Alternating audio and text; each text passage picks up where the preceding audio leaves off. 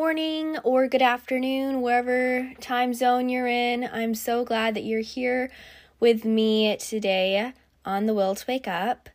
Um, sorry I haven't posted in forever on here. I uh, I'm a writer at heart, as you probably can tell. So podcasts I enjoy, um, but they aren't my uh, natural inclination. So here you go. But I enjoy making them, and um, please let me know if you want more podcasts because I will definitely have motivation to do one again soon if you let me know. Anyway, um, today doesn't really have a, a topic. I'm gonna be honest with you here, so hopefully that doesn't scare you away. But um, just kind of want to share some of my morning thoughts with you and I would love to hear yours. If you want to comment on my blog or send me an email, I will absolutely respond to you. Anyway, I um I don't know if you're a blogger. If you are, maybe you can relate, but every now and again I like to go on my blog and just kind of look through my old posts. There's something like really satisfying about that or embarrassing depending on what I've posted about. Um, I try to uh, do it with a humble heart so that I'm prepared for success or failure. Anyway, I uh, I was going through my blog, and um, all of a sudden, you may have read this one. This is not self promotion, just so you know. I was going to the Easter section because um, I don't know. I, I I've had a lot of time this morning, so I went all the way down there to um, April and if you read Holy Week series, A Renewed Spirit, let me know if uh, this question struck you in a way. How does it feel to know that Jesus sacrificed everything to save you?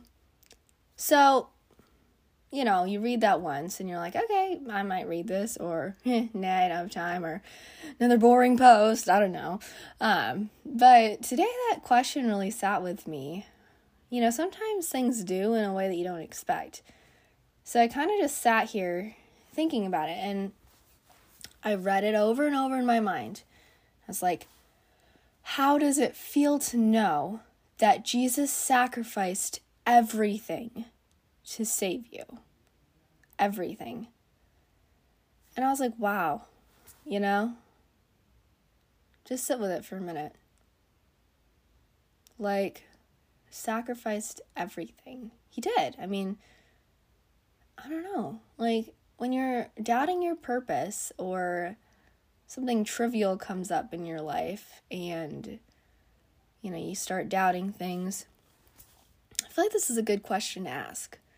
And I don't think I realized how profound it was when I uh, wrote it on there. I, I mean, I've probably heard it other places before, and I was like, oh, this would be a hooking little trailer thing. And uh, no, actually, I mean, it is um, now, but I mean, just that sentence, like that question, you know, it's so simple, yet I feel like that kind of encompasses why we're here. You know, like I feel like we've all had a time when we were questioning why we're on earth, why God created us, last night I was at a graduation ceremony and the one of the speakers said how um, every person is created with a purpose and usually we spend our lives trying to find that purpose.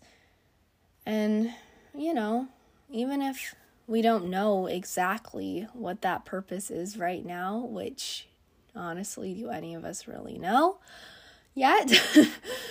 Um, if you do, tell me. Um, but you know, I think sometimes all we need is just to know that we have one, right?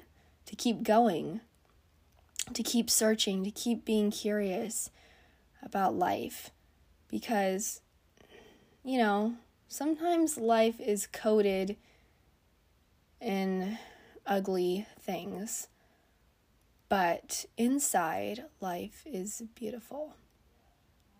And no matter what anyone tells you, you are created with a purpose.